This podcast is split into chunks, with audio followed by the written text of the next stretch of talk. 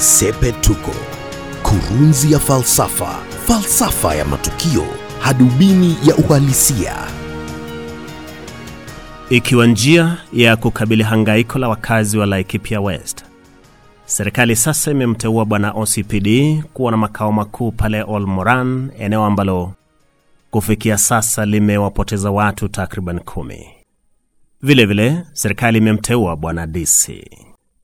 Mbali na afisi hizo mbili, serikali imetangaza kuanzisha kituo cha mazoezi ya GSU na AP pale ili wawe wanafanyia shughuli za kufyatua risasi na mazoezi mengine, ikiaminika kwamba hilo litawaingiza baridi wapiganaji.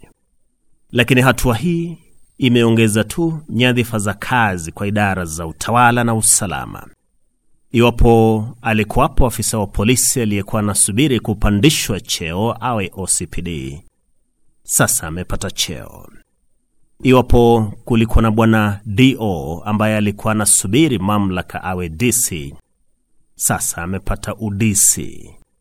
Na sasa kwa kuwa kituo cha mazoezi ya GSU na AP kimetangazwa, lazima pia upo wadhifa wa kamanda wa kituo hicho. Kwa hivyo kuna mtaalamu wa mafunzo ya polisi atapata mamlaka na kutumwa Olmoran Laikipia West kuwa kamanda wa kituo. Ndio tuulize, mbali na ngazi za kazi kupatikana huku, Dr Fred Matiang'i, waziri wa usalama, amefika Laikipia Ijumaa na kutangaza nyadhifa hizo. Serikali imewasaidia vipi wakazi ambao wamelia kilio cha kwikwi? Mtu mzima aliyebubuji kwa machozi akiwaonyesha wanahabari mabaki ya nyumba yake iliyokuwa imeteketea, akasema yeye kwamba watoto wake wamezaliwa hapo na kusomea hapo, mali yake yote ambayo ameipata kwa jasho imekuwa hapo Laikipia West. Amekuwapo pia nyanya ambaye amewaambia wanahabari kwamba amelala nje siku kadhaa, hata baridi imejaza homa kifuani mwake. Wawili hao na wengine mamia ambao hawajabahatika kupata vyombo vya habari ili vipeperushe kauli zao, serikali haijatoa maelezo kuhusu namna imewasaidia. Na ukiwasikiza Wakenya ambao wamekuwa wakitoroka, ni watu wa ndimi tofauti ambazo si asili za Kimasai Laikipia.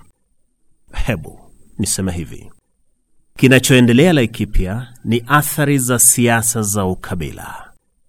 Habari zote ambazo zimekuwa zikitoka Laikipia, iwe kutoka kwa serikali, waathiriwa wenyewe kupitia vyombo vya habari na Wakenya waliofika kule, zinaonyesha kwamba kinachosababisha mavamizi ni njama za kisiasa za kuwafukuza Laikipia Wakenya ambao ni wa jamii zisizo asili. Lengo ni kuondoa watu wanaoweza kupiga kura za kuwaangusha wanasiasa wa jamii asili wanaogombea viti. Historia ya Laikipia ni historia ya dhuluma za mkoloni. Kuelewa historia hiyo ni kuelewa tatizo la sasa la Laikipia. Tuseme, baada ya Mwingereza kujenga the Uganda Railway, alianza kufikiria njia za kuzalisha pesa za kulipia deni lililofadhili ujenzi wa reli hiyo. Njia bora ikawa ni kunyakua ardhi nchini Kenya na kuwaleta walowezi wa kizungu kufanya kilimo katika maeneo ya Nairobi, Naivasha, Nakuru. Wakoloni wasingepata ardhi bila mahusiano mema na jamii asili hapo, jamii ya Maasai.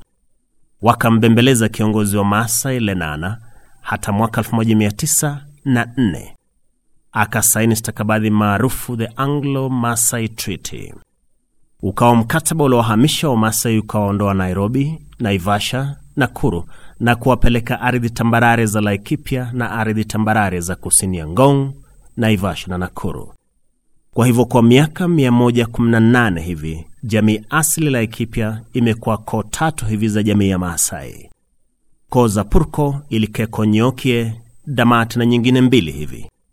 Maana koo za Kaptei, Matapatu, Ndogolani zilipelekwa kusini ya Ngong kufuatia the Anglo Maasai Treaty of 1904. Kwa hivyo jamii asili Laikipia ni Maasai. Sasa wanasiasa wa Kenya hufanya hesabu za makabila katika maeneo wanayotaka kugombea.